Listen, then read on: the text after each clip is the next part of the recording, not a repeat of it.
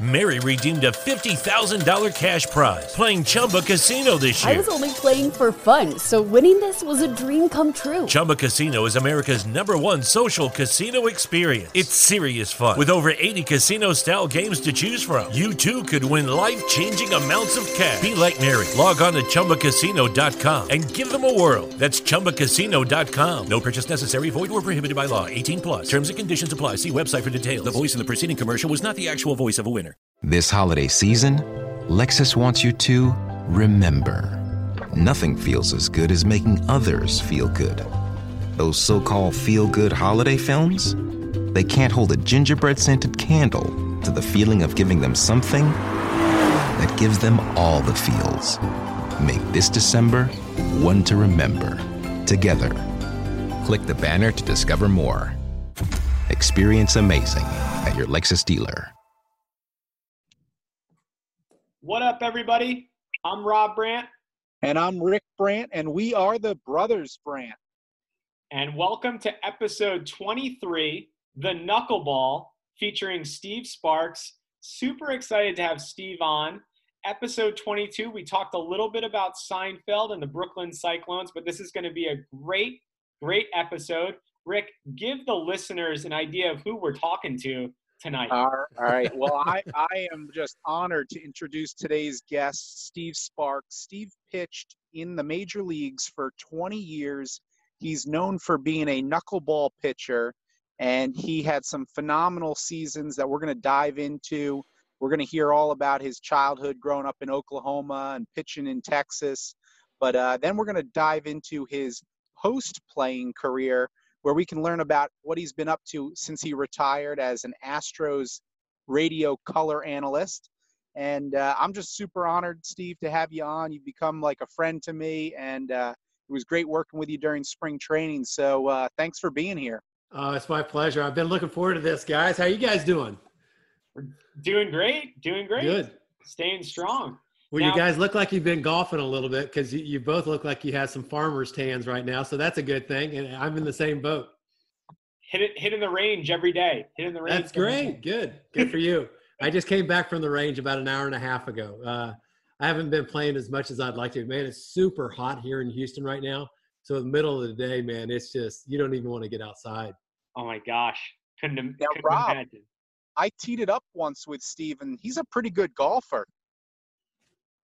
You know, it's all it's all relative, right?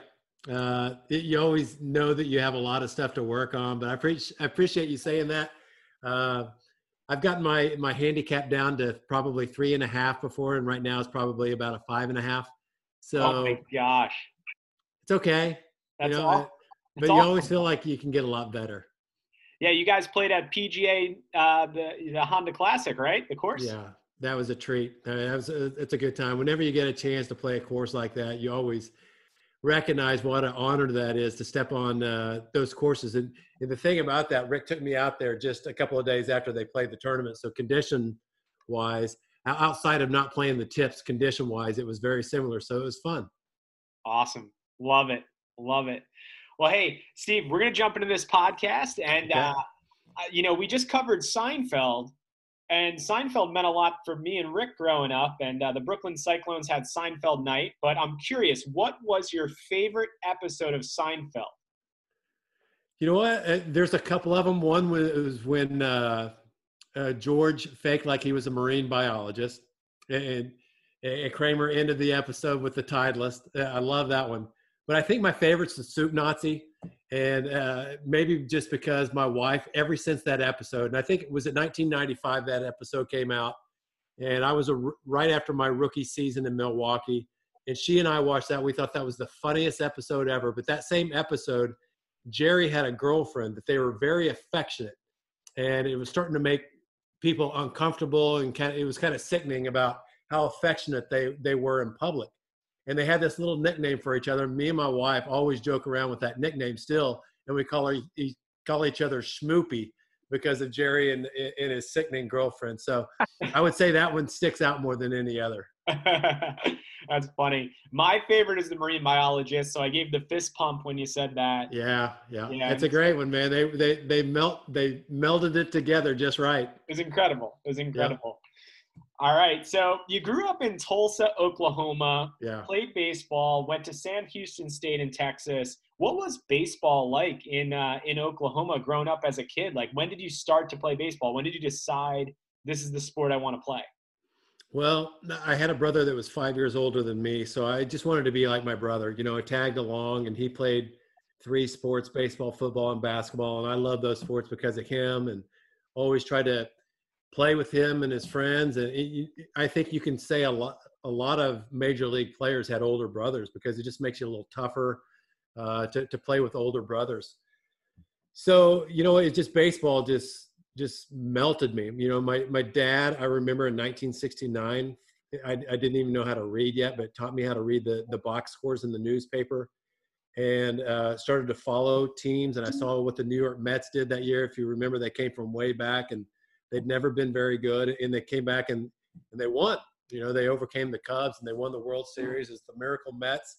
And I fell in love with baseball right then. So spent almost every dime that I had my entire life, and I had a paper route since third from third grade till I went to college, and I spent almost every dime I had on baseball cards. And uh, you learn stats, and you learned uh, where guys were from, and little funny tidbits, and you know that kind of comes in handy now as a broadcaster. But uh, more than anything, I, I just fell in love with the with the idea of maybe you know getting a chance to to do that for a living someday. So it very singular on my mind that, uh, that I was going to be a major league baseball player, and I never really wavered, even though it was pretty rocky and never really seemed like I had much of a chance, you know, a, through a lot of that. But uh, Oklahoma was very competitive. You know, I have to say that uh, baseball was a big deal. Sports are a big deal. They don't have major league teams, so it's the colleges, o- Oklahoma State and OU, that seem like those are the the the things that really you know catch your eye and, and make you want to become you know, like that someday. But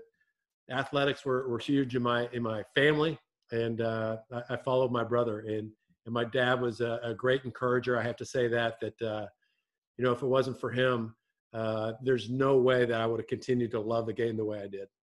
Mm, mm, lots of influence there from your brother and your dad. I love that. Yeah. And I, Rick's my older brother, and I definitely agree. I was a lot tougher uh, um, him. He really beat the crap out of me sometimes. yeah, that's the way it goes. I mean, you know, it doesn't mean that uh, you love each other any less, but uh, uh, I, I, think about how much my brother toughened me up uh, for, forever. You know, and the discipline that they taught me with their work ethic too. Yeah, for sure. Uh, definitely looked up to Rick when during my childhood, uh, and so then, you, so so super competitive, played a bunch of sports, and then. Yeah. Pitt, what was it like uh, going to Sam Houston State and okay. pitching there? Were you recruited? Did you walk on? How'd that happen? Well, this is this is maybe one of the craziest stories you'll ever hear as, as far as uh, career paths, you know, and it just kind of goes to show you how things can can flip on a dime. So I walked on in junior college as an infielder, and I played at Eastern Oklahoma State College in Wilburton, Oklahoma, as an infielder. And uh, when I went to Sam Houston State, I basically went there just because it was going to be a warmer climate. You know, I was tired of playing in the cold uh, climate in, in February in Oklahoma and it's windy, and I just wanted to play someplace warmer. So I went in my junior college to the library, and I was looking at schools in Texas, and I, I found this this one school that said Sam Houston State University. I'd literally never heard of it before. And I saw it was in Huntsville, Texas, and the description there said that the average winter temperature was 51 degrees so that's where I'm going to school. And that's how I chose it. So I went and walked on down there. So here's here's the way it goes is is I'd never heard of it. I'd been playing some pretty competitive baseball, so I felt like, man, I, I can walk on and play there. I, I did it in junior college. Shouldn't be a big deal. So I go there to the walk on, the tryouts, basically, and there's 75 to 100 guys trying out. And I said, all right, man, uh, you know, and I look around a little bit, and I start to notice these guys are a little bit better than I thought they were going to be. And, you know, when they get infielders out there, one of the things they want to see is how fast you are. And I remember one running the 60 yard dash. And when I ran the 60 yard dash, it was a little misty that day and I didn't get a great start. And I slipped just a little bit. But as I passed the guy with the stopwatch, I heard him say seven something. And seven's kind of the cutoff on whether or not you're decent speed or not so good at speed. And I'm not sure how high over seven I was, but I heard seven. So I panicked. By the time I slowed down and walked back to the guy with the stopwatch, I formulated in my mind a new path, and I said, "Hey, why are the pitchers running 60-yard dashes?" And he sent me over with the pitchers, and that's the day I started pitching. So that's no, how things changed. No, so you didn't start pitching just because of that. Oh my god. Yeah, I mean, literally a seven-second span of just the way my mind just kind of calculated. I don't want to go to school eight hours away from my house and not play baseball. So that's that's what I came up with. Started pitching, and by my senior year, I ended up being a fifth rounder. Wow. Did you? All right. So I okay. Now that I know that, I, I had no idea, and I didn't. I didn't. I didn't want to. I wanted to hear it from your your perspective. So, what was? Did you pitch in high school? Did you have any background, or you just kind of jumped into it? Probably pitched three or four games in high school, pitched a handful of games in junior college, and basically just from the infield position when guys couldn't throw strikes, they needed somebody. So I didn't have any secondary pitches, anything like that. I just had a good arm, and uh, I could throw strikes. So that was basically the gist of it. I will say, my senior year in high school, when I did pitch those three games, all three of them were no hitters, and two of them were perfect games. But I just didn't want to pitch. You know, I was, uh, you know, I always just thought of myself as a hitter. Uh, you know, I was wrong, but uh, ended up being a pitcher later on. So Wow. Wow. that was it. And and so when did the knuckleball come come into play? When did the when was that in college?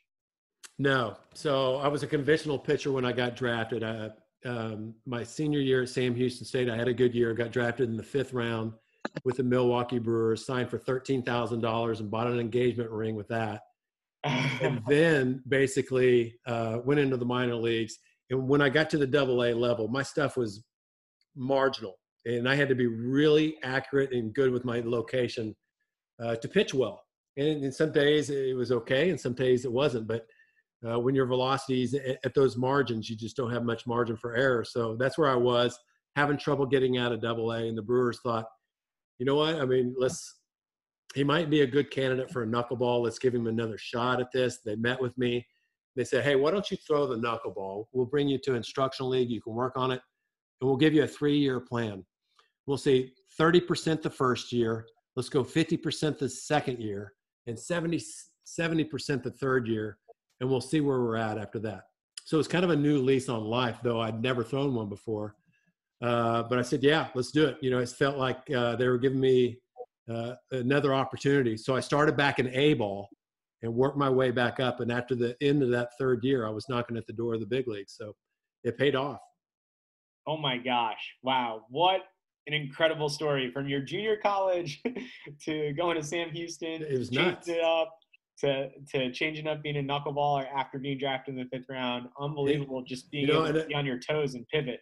Yeah, you know, I telling you that all those uh, baseball cards that I collected growing up with my paper route money, that's what I went to when they asked me to start throwing the knuckleball. I had to see how guys held it. I have no idea. So it was a lot of trial and error going on. And uh, I will say, the first year that I threw the knuckleball, I got worse the entire time because of the low percentage of knuckleballs. You really have to commit to that pitch to get better, and not to go back and forth between your other pitches and your knuckleball because you lose the feel. So that was the biggest hurdle. Now, I, I yeah, it's awesome. I love hearing this. I growing up, you know, obviously I played backyard baseball. I didn't do anything impressive, but I think I think every listener that's uh, that subscribes to our podcast, you know, they're all sports players, so they all played backyard baseball at some point. And I feel like everybody was the pitcher, you know, and they- they all wanted to try and throw the knuckleball. So uh, for the listeners that don't know what a knuckleball is, can you just briefly explain that, and then uh, do your best to briefly explain how to throw one? Okay. Yeah. Well, um, the the basic premise whenever you're you're throwing a baseball normally is for a fastball. Here, you know what? I got a baseball right behind me. Okay. You're always trying to make the ball spin. So a four seam fastball, if I if I held the ball across the long seam and I threw it one revolution, four seams would cut against the wind. So it's kind of stay fast and true that way. And if I threw a two seam fastball, when I would throw it in between those long lines, then only two seams would cut into the wind when I threw it, and that would cause the ball to sink. And a two seam fastball is the same na- same name that they have for a sinker. So that's two different types of fastballs.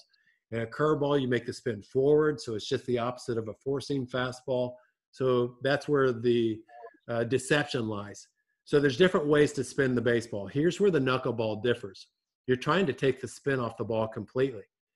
So what you do is you dig your fingernail. It's kind of a misnomer as far as digging your, your knuckles into the ball. You dig your fingernails into the ball like this, and you put these fingers on the side of it, and you push the ball more or less. And that's just kind of a basic way to explain it.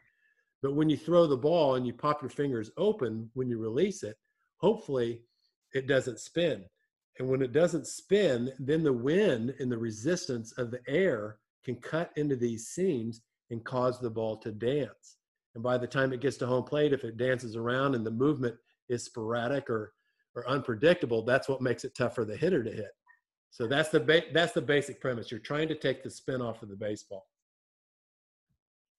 Uh, Steve, my mind is blown right now. Does that make sense? Yes. Yes. Okay. Man, where where were you when I was like 12 years old, trying to throw the knuckleball and trying to win our, our our World Series in the backyard? I needed that. I needed the fingernails. You know?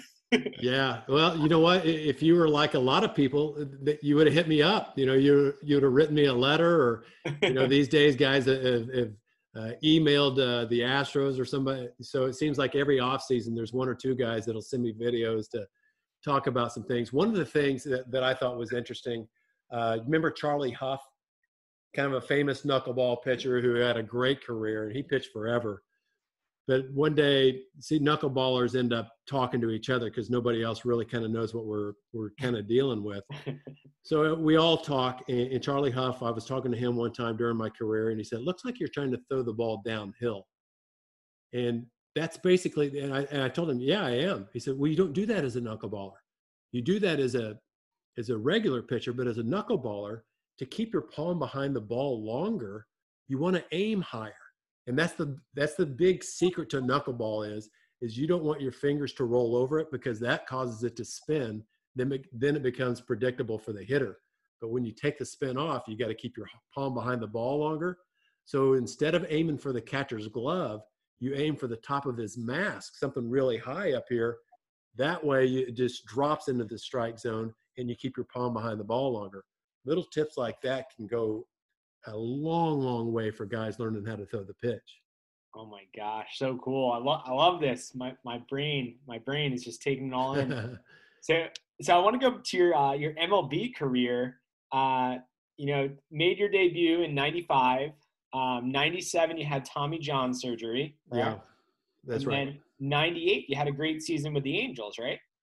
Uh, yeah, I played about a half a season after Tommy John surgery. I was back in the major leagues exactly one day uh, or one year to the day after my Tommy John surgery on June 13th that year.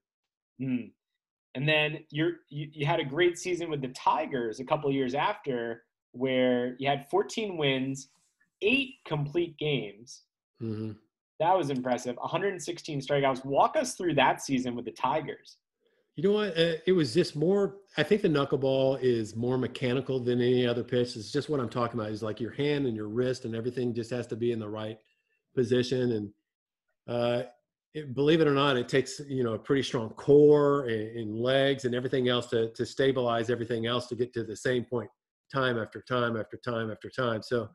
Uh, for me, it was just a situation. I think a, a, few times in my career where I really got locked in mechanically, and uh, and when you do that, you know, I am certainly not bragging because you know it was it was pretty nondescript career.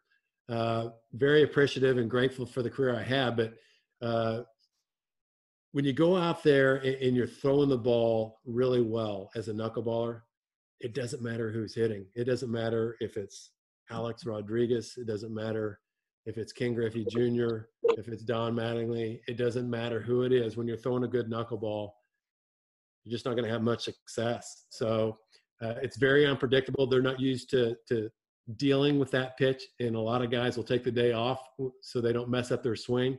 But the big thing I think that a lot of hitters have is a, as an advantage over uh, a lot of people who don't make it to the major leagues, maybe minor leaguers or even guys who just maybe d- didn't even play in high school, is tremendous eyesight. And it's what I was talking to you earlier about is they can see the way the ball's spinning so quickly that then they can take advantage of their their great hand-eye coordination, but I think it really starts with the eyes.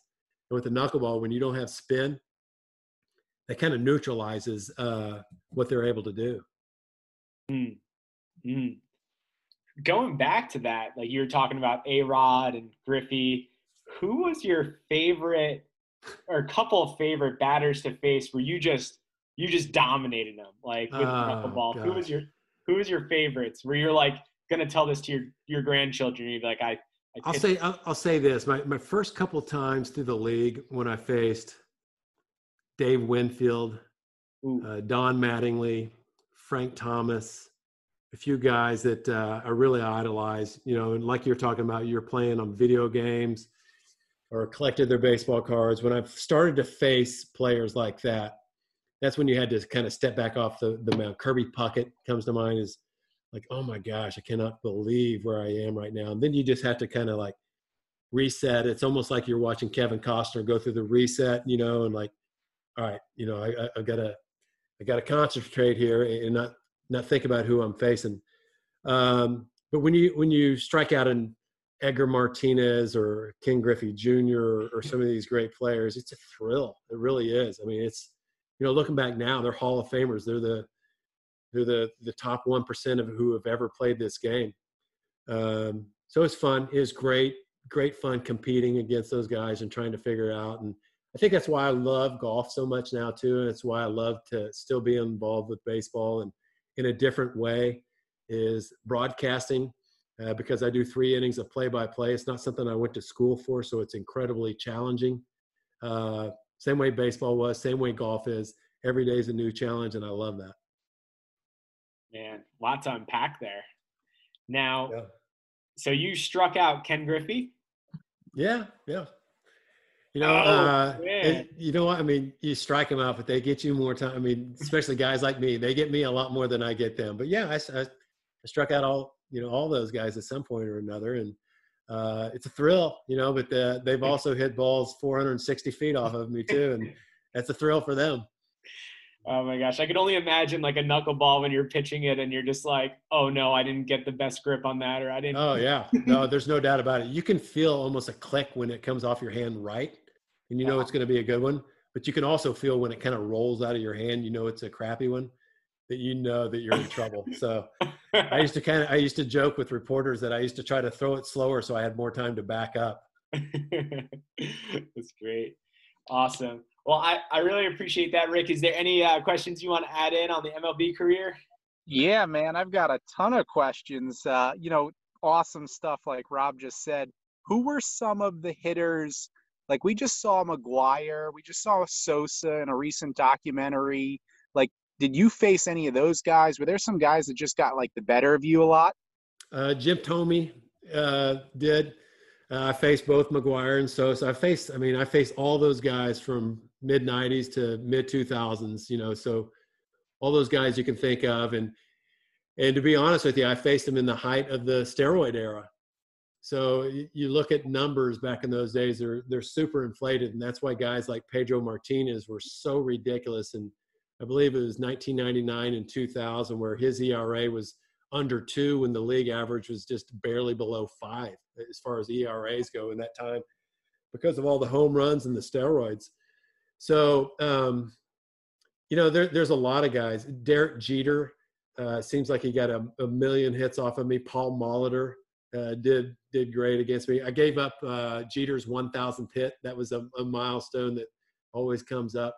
Uh, I think that was a Jeopardy question. I've been on Jeopardy a couple of times, by the way, Rick, and I'm surprised you haven't asked uh, for one of the reasons because I, am probably more famous uh, for something off the field than I am on the field. Do, do, you know what I'm talking about?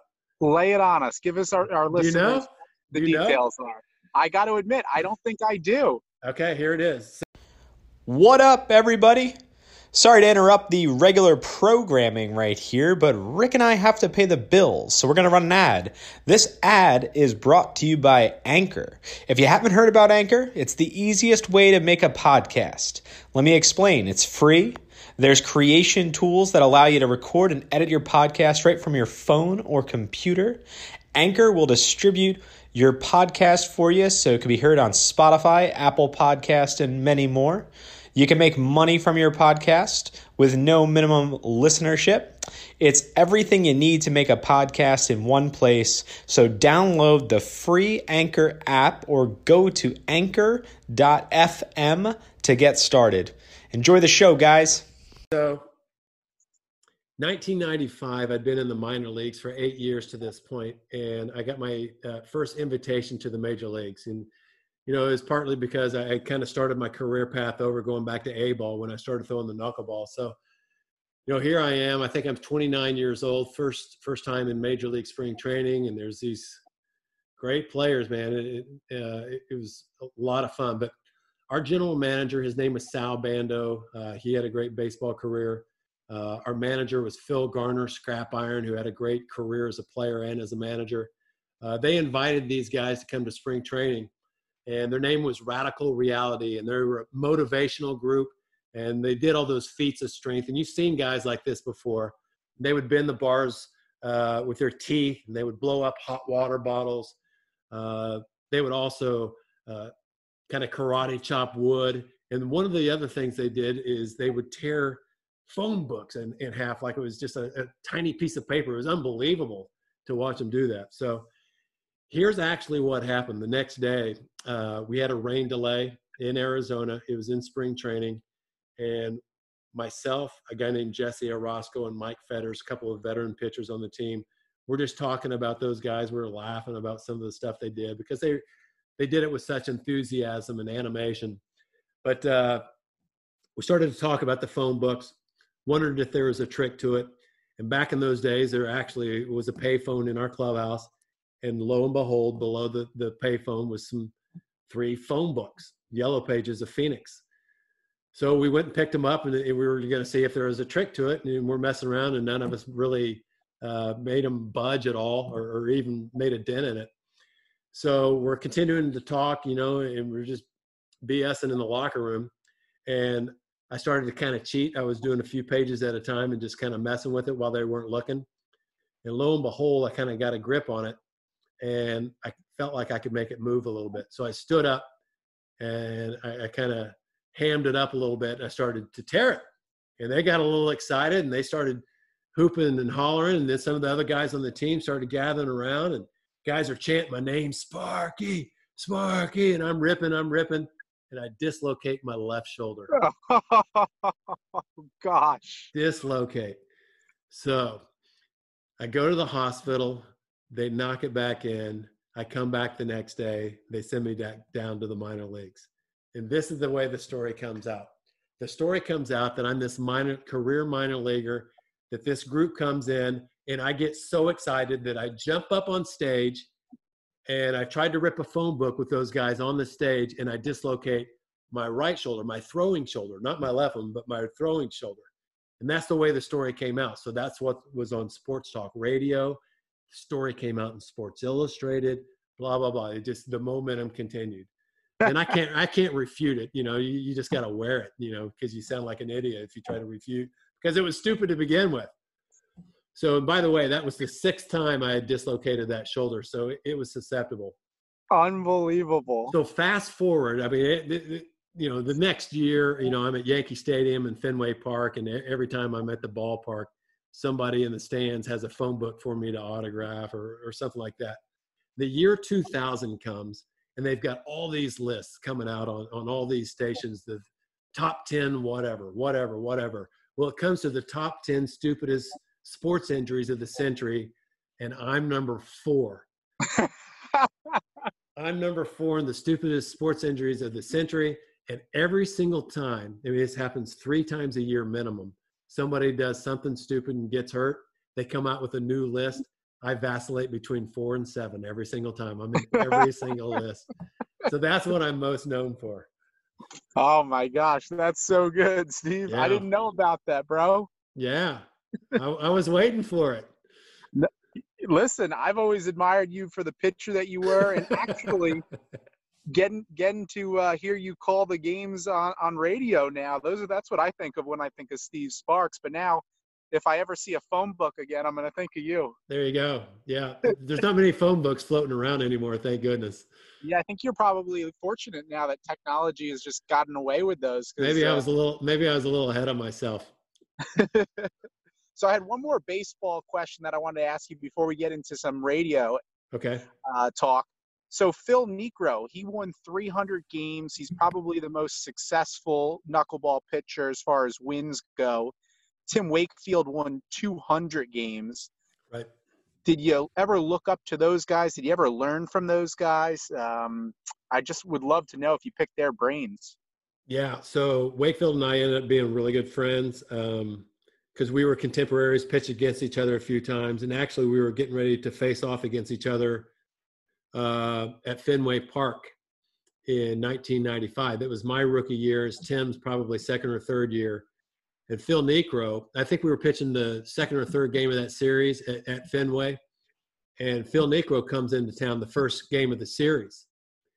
And uh, Wakefield gives me a call and he said, Hey, uh, come to the ballpark early. Phil wants to meet with us in the bullpen at Fenway at noon. So come right after lunch and, and we're just going to have a conversation. And I'm not kidding you. It was three hours of the, of the most meaningful, uh, fun, impactful conversation that he and I ever had. I mean, the, the questions we had, man, we were bombarding him with, with questions and he was just ping ponging back and forth between us, just answering questions. And uh, it was awesome. And I remember walking back to the, the clubhouse after we were, we were down there and actually, Pedro kind of came up at the end of it. He was wanting to listen to part of it because he had a bullpen to throw out there. But uh, it just meant so much to us. And I remember my head spinning as I was walking back to the clubhouse. And I was just remember what I was thinking more than anything is I didn't want to forget so many of the things that uh, we were talking about. So I asked my manager at that time, said, "Hey, I know we've got team stretch here in about 20 minutes, but I just I just came back from that that meeting with Knucksie out there, and uh, I need to write a lot of this stuff down. Do you mind if I come out there late? Because uh, I, I, was done with all my work there, there, before that day. And he said, yeah, go ahead, go for it. So I was writing down pages worth of information that he gave us. And uh, I think Tim and I kind of uh, exchanged notes on, on, some of that stuff. So we didn't, we didn't lose uh, what we gained, but you know, then it was speed dial. You know, we had these guys, Tom Candiotti, Charlie Hough, Phil and Joe Niekro both um, Hoyt Wilhelm, who's also in the Hall of Fame along with Phil Niekro, as Knuckleball Hall of Famers. Uh, just a it's a fraternity. It really is of guys who can help each other out. So it was a fun club to be a part of. Hey, who won that game that night? You or Tim Wakefield? I think we both kind of. I, don't think I, I. I think we both got a no decision. I don't remember who won. Um, I don't remember. I remember. I think, the last the last time that two knuckleballers faced off against each other ever was 2003 and that was wakefield and myself because it almost happened three or four years ago when a bunch of reporters were calling both of us because two guys R.A. Dickey and Steven Wright were about to face off against each other and it ended up getting rained out so it's still wakefield and i the last two that faced off that's so cool yeah i was yeah. wondering if anybody you know had faced each other as knuckleballers since and you use the word fraternity so cool that you know all these guys in this fraternity get a chance to bounce ideas and questions off each other. Here's a little tidbit about this. So bob melvin who's the the manager for the oakland a's right now he was one of my coaches uh, with the detroit tigers. He was a bench coach um, for a while there. So we know each other pretty well. And he's the the manager of course uh, with the oakland a's now a great manager and so I talked to him a lot when the Astros play the A's, and I was in their dugout, you know, before batting practice one day when he was meeting with the media, and he tossed me a baseball uh, one day when we were just talking. He said, "Hey, do you think you could throw a knuckleball with this?" And I put my tried to put my fingernails into it, but it was amazing how hard the ball was and how I couldn't even in, dig in with my fingernails right now. So, you know, a lot of talk has been going around in, in baseball about how hard the ball's gotten and, and why the balls are flying out of the ballpark uh, it, with so such regularity now. Uh, it's because they are wound tighter, and, and I can kind of testify to that. So I will say this: there's there wasn't a knuckleballer in the major leagues last year, and if the ball remains like it is right now, I don't think there's going to be until they do something about the ball. And I do think that they'll probably soften the ball or not wind them as tight at some point because it, it got a little ridiculous last year. We'll have to see what it's like when the season resumes this year. But uh, uh, until that happens, I don't think there's going to be a knuckleballer. Well, you're our favorite knuckleballer, and oh. I want I want to hear about you in the booth now. So you retire, and then you're coming up on probably what close to a decade as the Astros radio color analyst.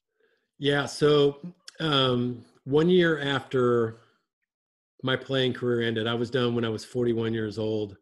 Uh, I was out of baseball for a little bit, and uh, I was at a charity golf tournament, and my wife uh, just happened to be sitting next to one of the Astros uh, television broadcasters' wives, and she had mentioned that they were looking for somebody to do pre and post game work. They were having a hard time finding professional players in the Houston area uh, that were available to do that, or or even had a desire to.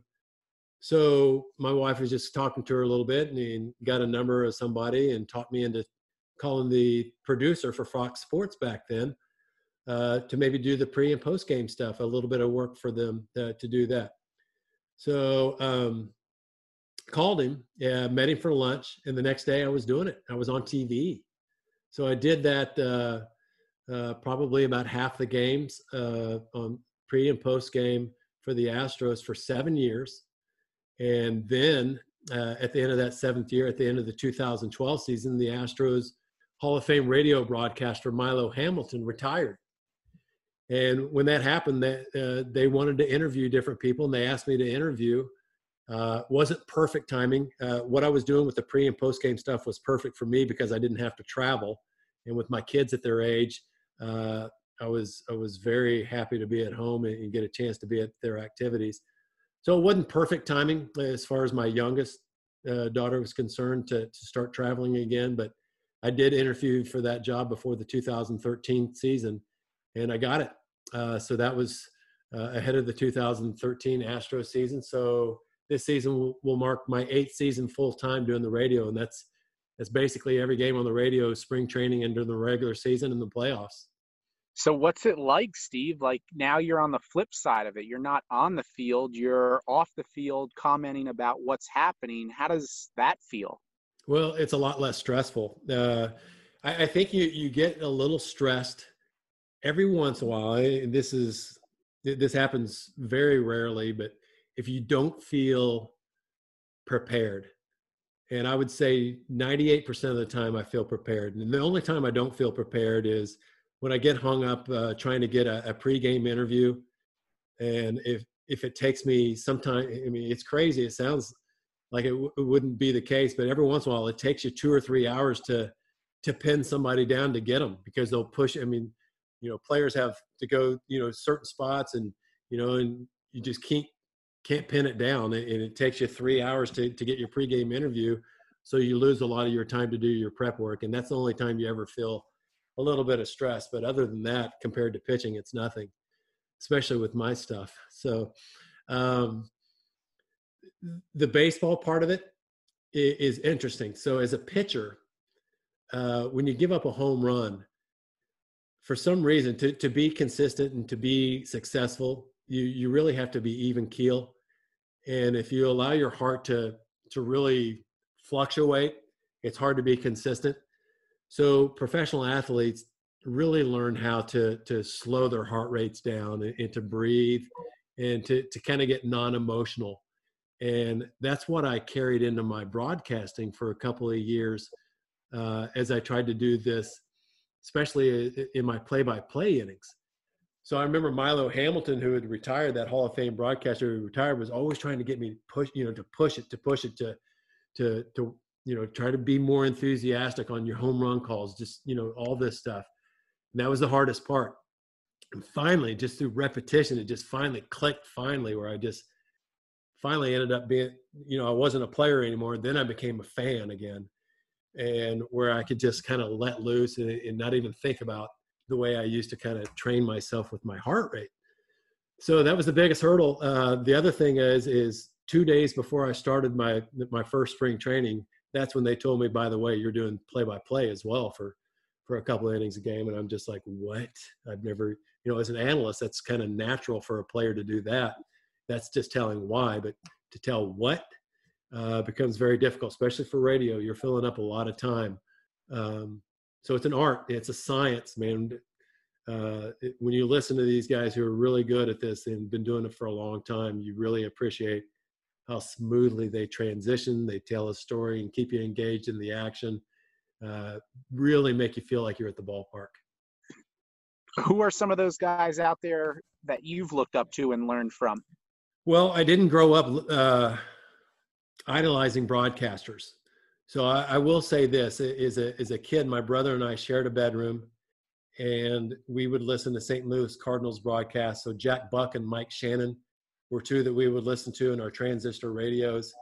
Uh, we had a little clock radio when we got a little bit older and had that, and man, it was magical. You know, we felt like we were in St. Louis, and you know, just they had a booming fifty thousand watt, you know, reception, and it was clear as day in the in the sky in the summertime. So uh, that's who I listened to, but I didn't listen to the game the same way that a lot of kids do who who end up being broadcasters. I listened to it to hear what the players were doing but I, I, certainly felt like I was there because of those guys. I realize that now.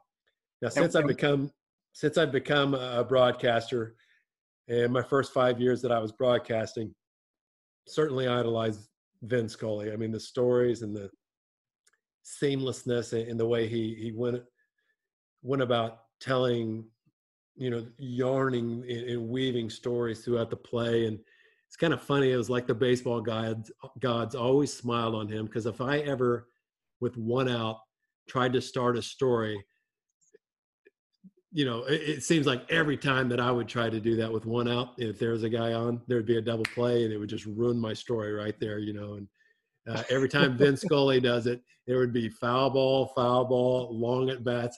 Every time he got to finish his story because he he was Vin Scully nowadays, right now, I mean, I, I, love a lot of guys, and you may not have heard of a couple of them, but Ken Korach with the Oakland A's, I think, is brilliant.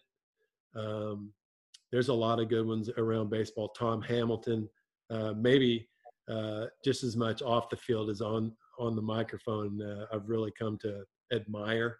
I think he's a great person. And when I was a, a, a player with the Detroit Tigers, and I just got done finishing just yesterday a book about uh, one of my favorite people I've ever met in my entire life, and it's a Hall of Fame uh, radio broadcaster with the Tigers when I was playing there. His name was Ernie Harwell.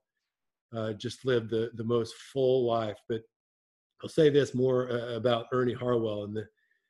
You know, we would have a Bible study, and, and he would read from the Bible, and it sounded like God was speaking because his voice was so rich. But uh, he was a better person than he was even a broadcaster, and he was one of the best of all time. But what a what a kind, genuine man. He treated everybody the, exactly the same. Well, I think that's one of the reasons why Rob and I like you. You've been so kind to us, and um, you you've been working alongside Rob Ford now for many years. What's some of your favorite games or memories that the two of you have shared in the booth? You know what sticks out the most is the playoffs. So when the the Astros have gone to the playoffs, or when any team goes to the playoffs, the television broadcasters becomes a, a bit bittersweet because they get uh, set aside and it goes to the national broadcast, so they don't really get to enjoy uh, the most fun fun times of the year. It's kind of you know you're always hoping and and wishing for your the, the team you broadcast. I'm a homer, you know. I'll I'll say it. You know, I I've invested I'm invested in these players because I've gotten to know their parents and, and everything else. So I'm a fan and I hope they win and I hope they do well. So when they get there, the, the playoffs are the most fun. And what I remember the most are, about the playoffs is Roberts had a, a, you know, in the last few years, the Astros have won over 100 games the last three years and they've had great playoff runs. So there's been a lot of big moments.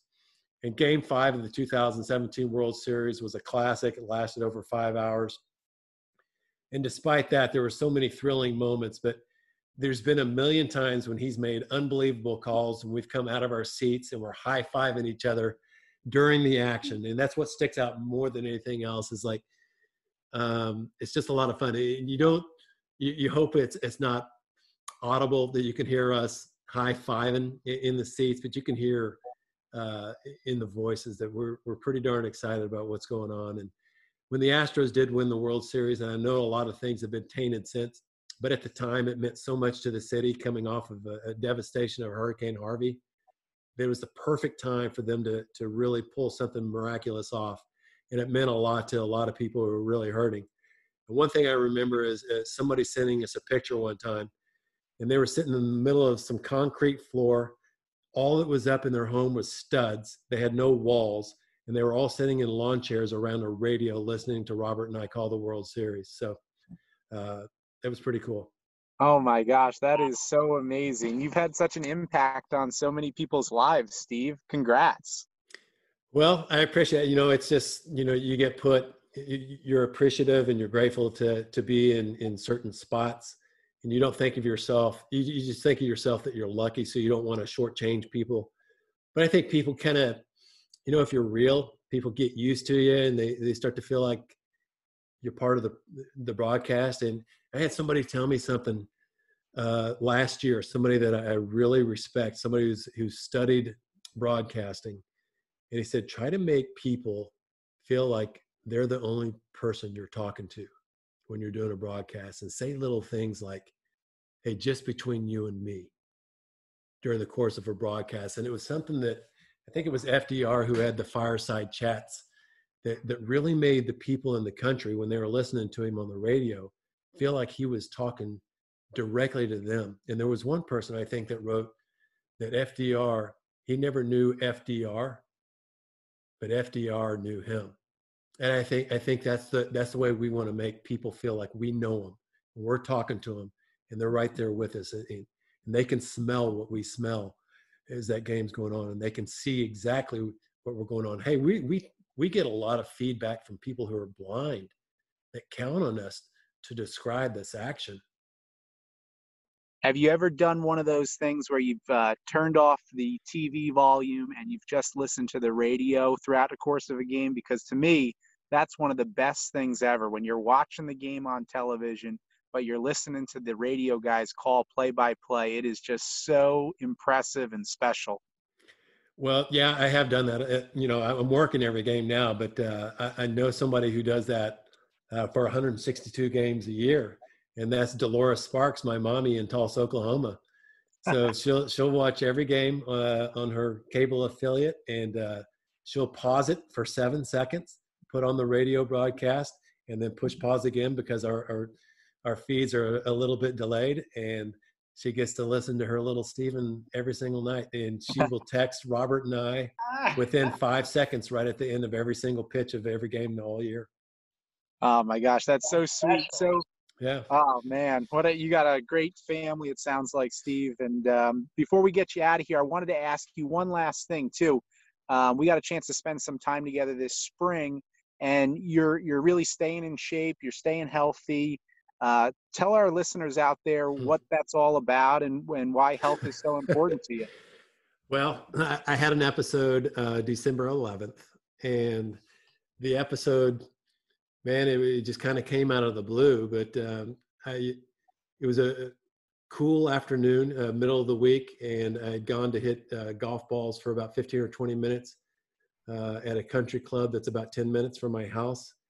And I went to the workout facility and, and worked out for about 45 minutes. And when I came outside of the gym, uh, I felt a little coolness in the middle of my chest, and I thought it was from the cold air. And uh, about halfway home, it persisted, and then uh, I started to feel a little achiness in my left shoulder.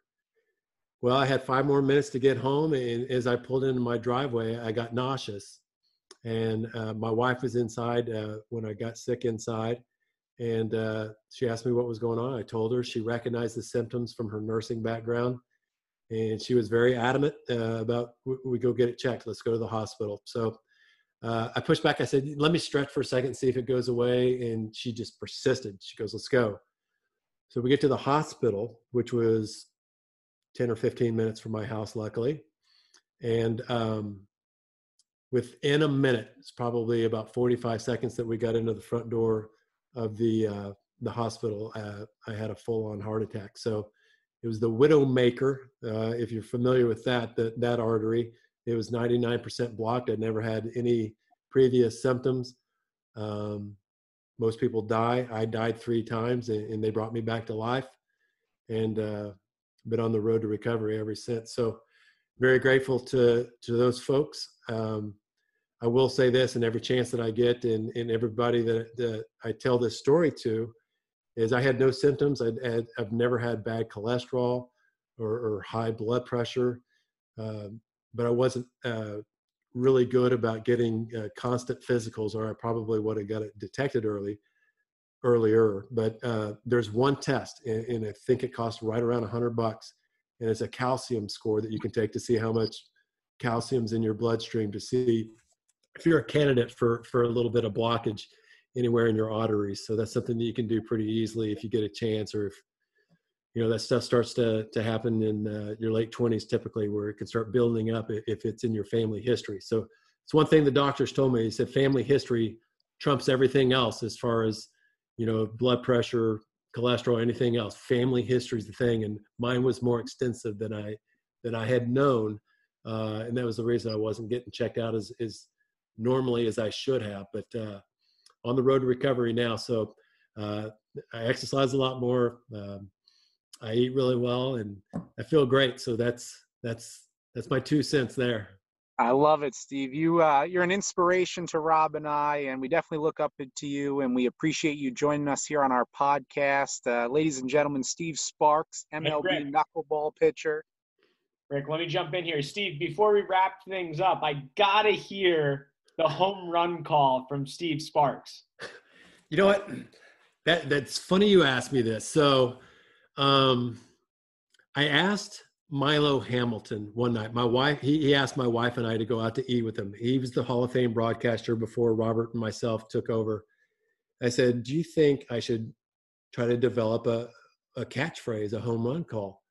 He said, Not if you're not the main play by play guy. He said, Save that for Robert. He said, When you're that guy, just try to be as spontaneous as you can and, and do whatever you can. But I will say this this was totally spontaneous and it was in the World Series, and I believe it was Game Five of the 2017 World Series.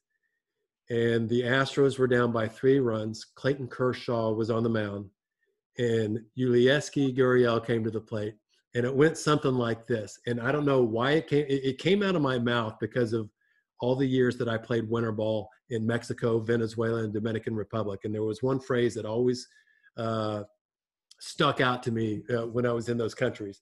But I said um, something like, "Here's the pitch from Kershaw, cut fastball inside. Here's a shot to left field. It could be Arriba, Gurriel. We're tied." So dude, Arriba came out. Dude, I just got chills. as, a, as a home run. So that tied it up. You know, the Astros were down by by uh, three runs, and Gurriel tied it up. Oh my gosh! this I don't know if that was verbatim, but that was pretty close. Ah, uh, that was that made the whole thing worth it, Steve. That was exceptional. that was awesome, dude. So there's some there's some guys that are so good at it, man. They're so they're so spontaneous. Uh, I just want to be. I for me, as far as premeditation, I want to be ready for milestones, not in what I'm going to say, but just to get the information correct. You know, when, whenever you're wrapping the bow around a call, is call the action and all that stuff. And whenever you're wrapping things up and trying to make it as accurate as possible, that's when you, you, you go to your information that you've jotted down in, in your scorebook beforehand because you want to be prepared for those moments because those are the ones that are going to stay in the, the team's archives or those are the ones that people are going to hear in mm. highlights a lot. Mm. So you want to get those exactly right. Mm. Now, I know we're going to wrap up. We're at the end of the call, but I have to ask this. I'm a huge Macklemore fan. He's a rapper. I'm not sure yeah familiar with him. And he has yeah. one song called My Oh My. I love it. Man, I, that that that song gives me thrills about Dave Niehaus. Oh, that's unbelievable. First time I heard that, man, yeah, I went nuts. Uh, I'm with you. So when Rick said you were the broadcaster for the Astros, I was like jacked up. I go, let's go. yeah. Oh man, Dave Niehaus and those guys. You know, those guys. Um, Macklemore wrote that song about Dave Niehaus, and, and Macklemore fell in love with baseball up in the Pacific Northwest because of Niehaus. He he'd listened to the radio broadcast, and uh, so he wanted to uh, pay tribute to him. And he wrote that song when when died. Um, uh, so he wrote that and, and performed it uh, in front of the folks at Safeco Field at the time in Seattle, and that was the first time anybody had heard it. But since then recorded it, and uh, it was a great tribute. It was cool. Maybe maybe uh, a rapper will come out with a re a Reba. Yeah, yeah, that would that you know that would that would be that would make everything worth it. You know, if, if they immortalize, and I'm not saying there there's been a million better calls by other guys, especially my partner, but uh, it's one can, that kind of stuck out because I remember at the time like, where did that come from? awesome. Oh man. Well, this has been Well, a lot of fun. Thanks so much for joining us, Rob. Uh, I mean, this is one of my favorite podcasts of all time. Just so fascinating. One hundred percent. All right, you guys, thanks for having me on, man. I was looking forward to it. It was a lot of fun. Thanks a lot, Steve. And uh, signing off, I'm Rob Brandt. And I'm Rick Brandt, and we are the Brothers Brandt. Mary redeemed a $50,000 cash prize playing Chumba Casino this year. I was only playing for fun, so winning this was a dream come true. Chumba Casino is America's number one social casino experience. It's serious fun. With over 80 casino style games to choose from, you too could win life changing amounts of cash. Be like Mary. Log on to chumbacasino.com and give them a whirl. That's chumbacasino.com. No purchase necessary, void or prohibited by law. 18 plus. Terms and conditions apply. See website for details. The voice in the preceding commercial was not the actual voice of a winner. Hi, I'm Maria. And I'm Mike. And we're Team, Ready. Black Hills Energy knows your home is where your heart is, so they want you to be ready. It's all about keeping you safe, prepared, and making your home as energy efficient as possible. Everything from how to weatherize your home to how to stay safe during extreme weather. Be ready for anything. Go to blackhillsenergy.com slash team ready.